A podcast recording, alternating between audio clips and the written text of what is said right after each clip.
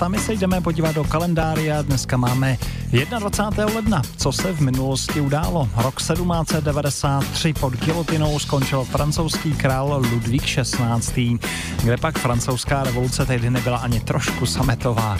Rok 1862 to také nejsou zrovna pozitivní zprávy. Bohužel ve Velké bídě zemřela spisovatelka Božena Němcová.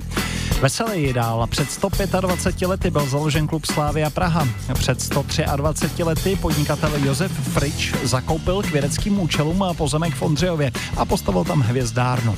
Rok 1930 u nás začal fungovat první semafor. Bylo to v Praze na křižovatce Václavského náměstí s ulicemi Jindřišská a Vodičkova. Rok 1936 v Praze zase začaly jezdit první tramvaje se zavíracími dveřmi, skončila éra nastupování a vystupování za jízdy. 1950 Spojené státy oznámily objevení 93. chemického prvku Berkelia. A v roce 54. byla na vodu spuštěná ponorka Nautilus, první ponorka na jaderný pohon na světě. Tak to je v kostce 21. leden.